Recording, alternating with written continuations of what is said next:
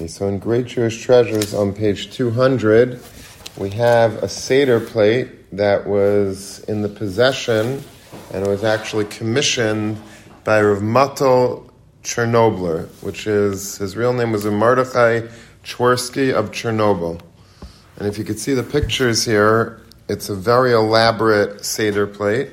It has a lot of etchings. If you look carefully, you would see that there's many different um, uh, different shuls or different bate medrash uh, from different Hasidic branches, all stemming from Chernobyl.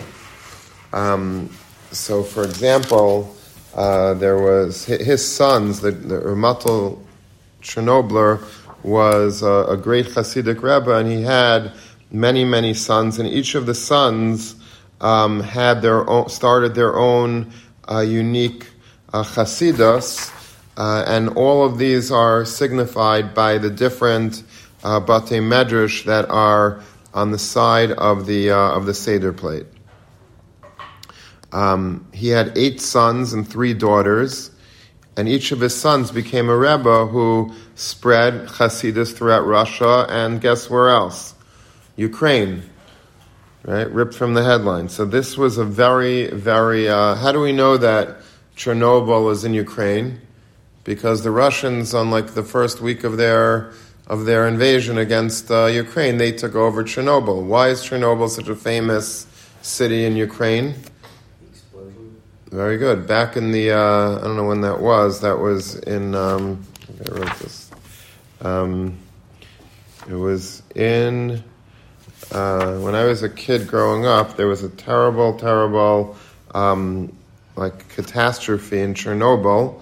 Uh, they had, um, there was like a, a, leak. It was a nuclear reactor, and the, the nuclear stuff started leaking, and many, many people all around, like in, you know, hundreds of miles around, were very badly affected. Like they had deformities, and there was uh, it was like a very you know it was it was like a really it was a nuclear disaster.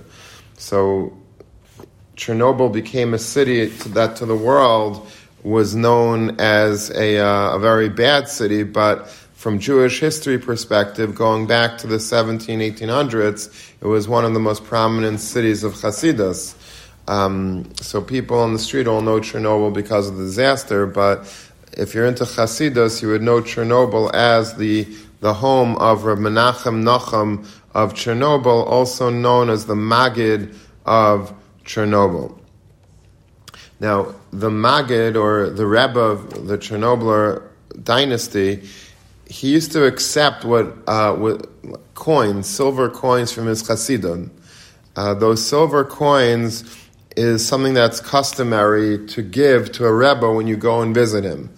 Uh, like it's called uh, which means redemptions.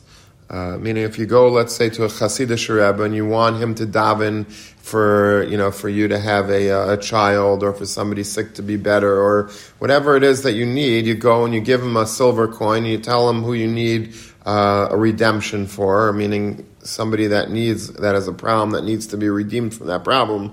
So you give him a silver coin, and he took all of those silver coins, like thousands of silver coins, and he had them melted down, and he made this seder plate out of them. Who did he use to commission? Who did he commission to make this magnificent seder plate? Um, it was the czar's personal silversmith. The Tsar of Russia had a silversmith of his own that you know would make very ornate, beautiful items for him. So he commissioned the Tsar's um, the Tsar silversmith himself to make this. It's a very heavy piece. It weighs forty pounds. Forty pounds, very heavy piece of silver, um, and it has uh, on its base. It has animals used for the korban pesach there are uh, shelves, like all Seder plates have. And then um, they have different bowls for each of the things on the top of the Seder plate that you put, you know, the karpas, the chazeres, etc. in. Engraved around the circumference of the kara are the eight base medrashes of his each of his illustrious sons.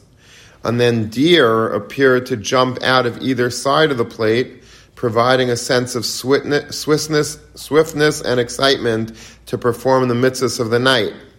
And atop its many tiers is perched a jewel-studded crown.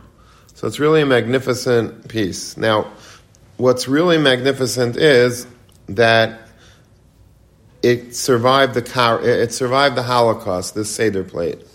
How did it survive the Holocaust? You'd think that, you know, you're getting out with your life. How do you bring out such a 40 pound Seder plate? It's a little difficult. So the last generations of Twerskys to use this plate before the war was Grand Rabbi Mordechai Yisrael Twersky of Kotin. Today, Kotin is part of Ukraine, but before the war, it was between the Russian-Romanian border. Before the Nazis entered the city of Kotin in 1941, Rav Mordechai Yisrael presciently buried his family heirlooms in the yard of the local rabbi. Rav Mordechai Yisrael was murdered at the site in a mass grave outside the city limits. The only surviving son, Rabbi Yaakov Yosef, was, was 19 when he, along with his three sisters, returned to his hometown after surviving the war in various camps. They knew that their father had buried uh, this heirloom along with a few other heirlooms in the in the backyard of the local rabbi's house, and uh, Kotin was in complete ruin. But they managed to locate on the land on which the rabbi's home formerly stood, and with great effort they succeeded in digging up their buried legacy, including this kara. Smuggling these artifacts out of Europe was especially challenging. They traveled in the dark of night and, when detained, bribed the officers with some of the smaller treasured pieces, such as an extraordinary Kiddush cup, meaning they, they unearthed a lot of things, they, a lot of smaller things, like the Kiddush cup, and when they were, when they were like, when the uh, Ukrainian army was like, what are you doing? What are you schlepping over here? So they would take like the, one of the smaller pieces, give it to the officer, and then the officer would be appeased, and then they could go a little further. Miraculously, one of the sisters successfully transported the Seder plate to Uruguay.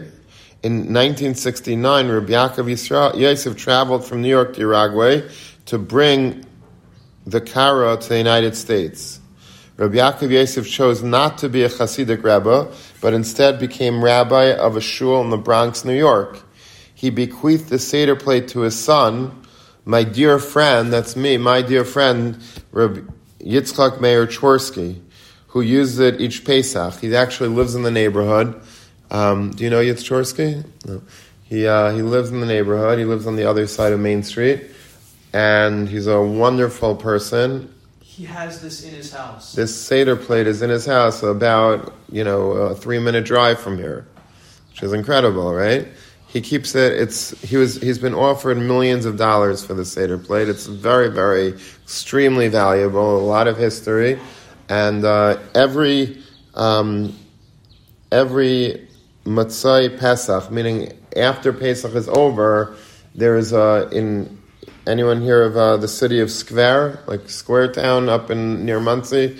So it's a very big Hasidic uh, group called sect Chasidus called Skver, and the Skver Rebbe is related to, uh, he's also a descendant of the Chernobyl Magid. So at his tish on, you know, when he makes this elaborate uh, Suda, his table on Matzai Pesach, so my friend brings this kara, this beautiful kara, uh, with him to the to the thing, and it sits on the Rebbe's table in front of like tens of thousands of Hasidim every uh, every Matzai Pesach, so it's still like part of part of Pesach, and it serves as a centerpiece of his royal table. And it's a it's an amazing. I don't know if you would if you'd be interested in seeing it in person. Maybe we can make a field trip one day, and uh, I'll ask him if he. I'm sure he'd be happy to show it. He loves showing these things, and uh, he keeps it like in a in a safe in his house or in a, a very a locked closet or something and uh, he really opens it up very rarely. But if you're interested, maybe one week we could we could take a trip uh, to his house, and uh, maybe he'll show it to us uh, if we're lucky. Okay, that's that's a piece that that's a beautiful piece. Wh- What was the name of the the Rav, the Rav in Chernobyl? The Yeah, the, the Maggid of Chernobyl. His name was his name was Rev um, Mordechai Menachem. His name was Rev Mordechai Twersky. He was the son of Rev Menachem Nachum of Twersky of Chernobyl. So he was the second Rebbe of the Chernobyl Hasidic dynasty. Um, and he was the one that commissioned this beautiful Kara to be built. To be, to be, no, so that's that's not his son. That was a um, that was But a son the three daughters that survived. What was the name of the son that was holding it? Yeah. So so his so this my friend's name is Yitz Twersky. His father was Reb Yaakov Yosef Twersky, and he was a rav in the Bronx. Now it's interesting because um, years ago I was honored at an Arachayim dinner, like going back like twenty years, and um, maybe less, maybe fifteen years. And my uncle, who was a rav in the Bronx, came, you know, as one of the guests at that dinner, and the the other honoree was Yitz who owns this uh, kara, and Yitz you know, saw my uncle. Yitz father was a rav in the Bronx when my uncle was also a rav in the Bronx. They're very close friends. They did a lot of things together in the Rabbanah. So it was decades since Yitz Twersky, my friend, saw my uncle, and it was very meaningful for him because he was also a guest of honor at that dinner, and he felt like in a way his father almost was at the dinner because he saw my, my uncle, who was like a close friend of his father. Would his father had died many many years earlier, but it was a very uh, moving type of uh, of experience. This is, by the way, um, this was the uh, the Rebbe who who owned the Seder plate during the Holocaust. He was the one that buried the plate under the ground, and then he was killed by the Nazis. And this is his son, who was who became the Rav in the Bronx. And you know, you know they were t- they took a picture together that, around the Seder plate. And then eventually, in a miraculous way, the Seder plate survived the Holocaust, buried underneath the ground, and um, you know that's the way it was. It's interesting, you know, like in the war that that's taking place right now between Russia and Ukraine. So I think everybody is rooting for Ukraine. Am I wrong? I mean, Ukrainians, if you're following this, what's going on over there at all, uh, Ukraine is like a much weaker country than Russia. Russia is the aggressor by all by all accounts. They, he didn't have to come in. No one provoked him. He just had a Mishagas Putin, the head of Russia, that he wants to take over Ukraine. He doesn't. They're too westernized for him or whatever. He doesn't. Anyway, he just decided that he's going to bomb it. He's literally destroying a whole country. He's sending you know millions of people, uh, refugees out of the country to other countries because they don't want to get killed. Um, and of, of course, there's a big problem for the Jews that are there, and that's why we made this whole appeal in Yeshiva. Baruch Hashem, many of you participated, and Baruch Hashem, we're doing very well with that. Um, but there's still a lot of work to be done. But most people are, most Jews even, I, I know myself, I, you're, you're rooting for Ukraine because Ukraine is the underdog. They were the ones that were attacked. And, um, you know, you sort of feel bad for them and, and for good reason, right? There are people that, you know, it's, and, and they have a Jewish president, this guy Zelensky, who became like a now a big hero around the world for his bravery and his courage, and he's like not backing down. And Russia thought that he would right away like surrender and the country would go easily into Russia's uh, hands, but it didn't happen that way. So people like the story. You know, it's a nice story that it's like you know the underdog is really bringing the fight to the to the big enemy, the David and Goliath scene, and you know.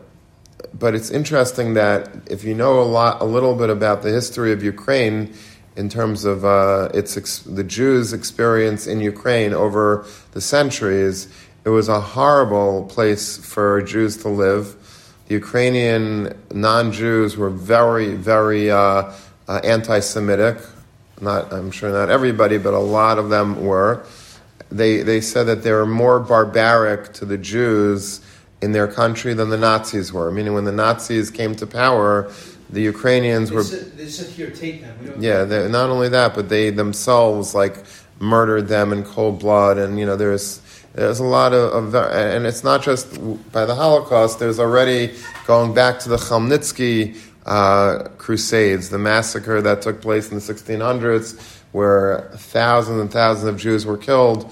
Uh, at the hands of the Goyim. These were all Ukrainian Goyim that were killing the Jews. So, you know, so somebody was saying to me that, you know, you shouldn't have so much Rahmanis on, not, this has nothing to do with the Jews. It's just like, but the Ukrainian, the, the Ukrainians almost like, not that they have it coming to them, obviously we have to have pity and compassion on people, and everybody, even if their grandparents were, you know, were, were anti-Semitic, or maybe, you know, their parents, or maybe they, uh, it's still very, very hard for us to look at pictures of, you know, little babies and, you know, people. But in terms of just, if you take the Jews out of, let's say we could get every last Jew out of Ukraine, it sort of is a war that you shouldn't really even be taking sides on because, you know, because Ukrainians, in terms of our experiences with them, were not wonderful, you know, people that, that the press is making them out to be today. They might be fighting valiantly for their country, but you see, like here, what happened, like the in Ukraine,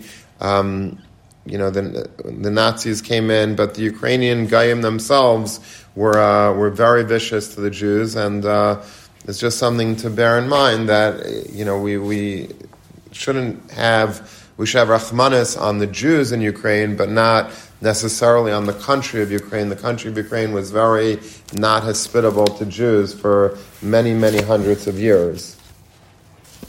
Yeah, but was this like a like a comparison you were trying to bring for uh, Zecher Amalek, like Parshas uh, Zachor? You were trying to say? Is this why?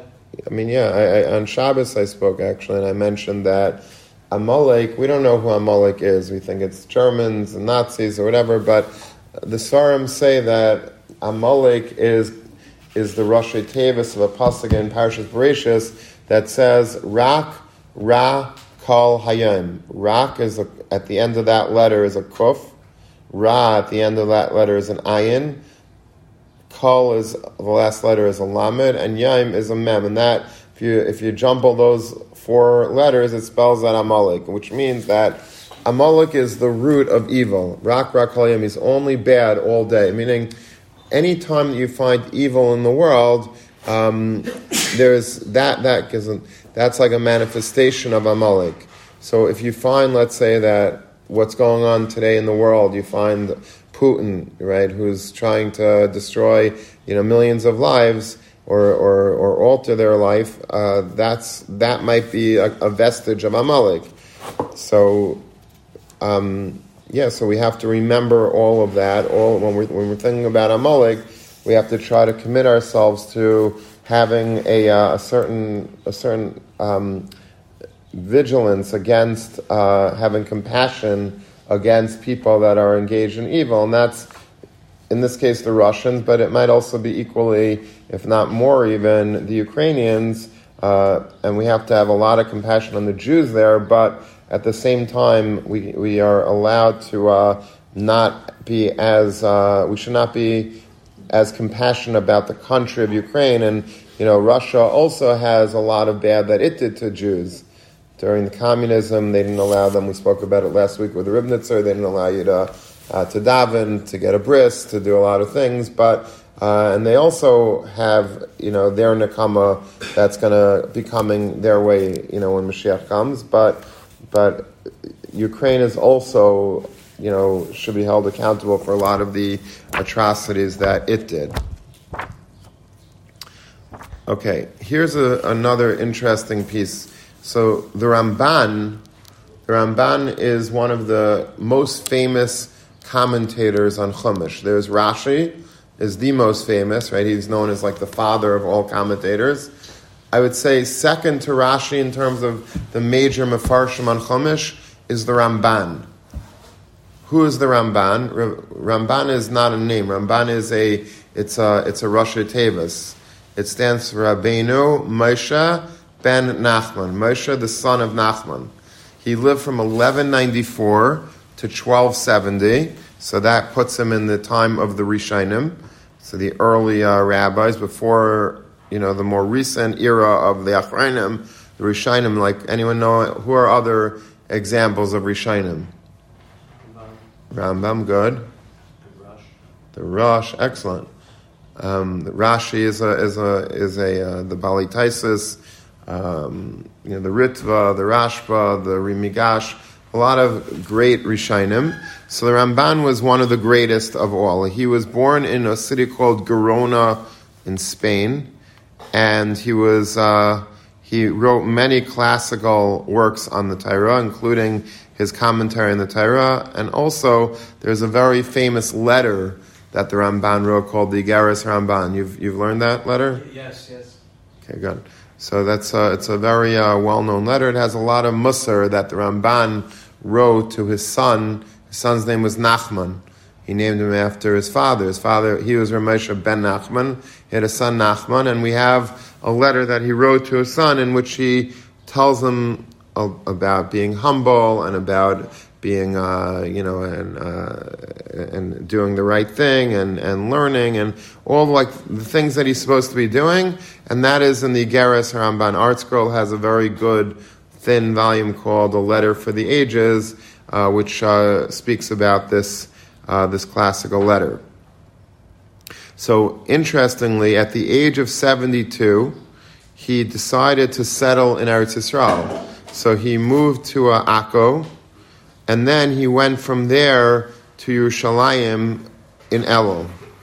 And then when he came to the city of Yerushalayim, you know, today Yerushalayim is Baruch Hashem bursting at the seams, and you go, you see cranes building skyscrapers all over Yerushalayim. It's, he went there, and the city was desolate. It's hard to imagine, right? Yerushalayim, you'd think there would be like so many people that would want to always live there, but there was. When the Ramban came, he said there was like practically no one there. Um, and then he, uh, he returned to Akko, where he died at the age of 76. What's fascinating is that in 1972, which isn't so long ago, 72 to 82, 92 to 02 to 22, it's 40 years ago right? So 40, 40 years ago, 50 years ago? 50 years ago.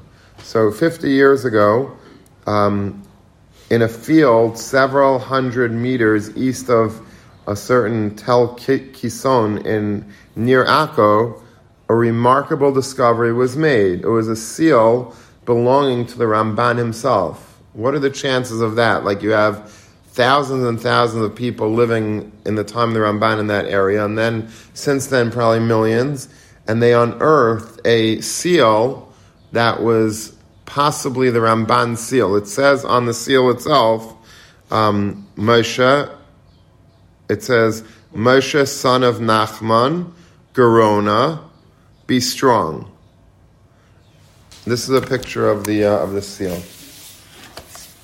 Okay, so this is the actual metal seal, and when you you know you took the seal and you put it into wax, this is how it would look.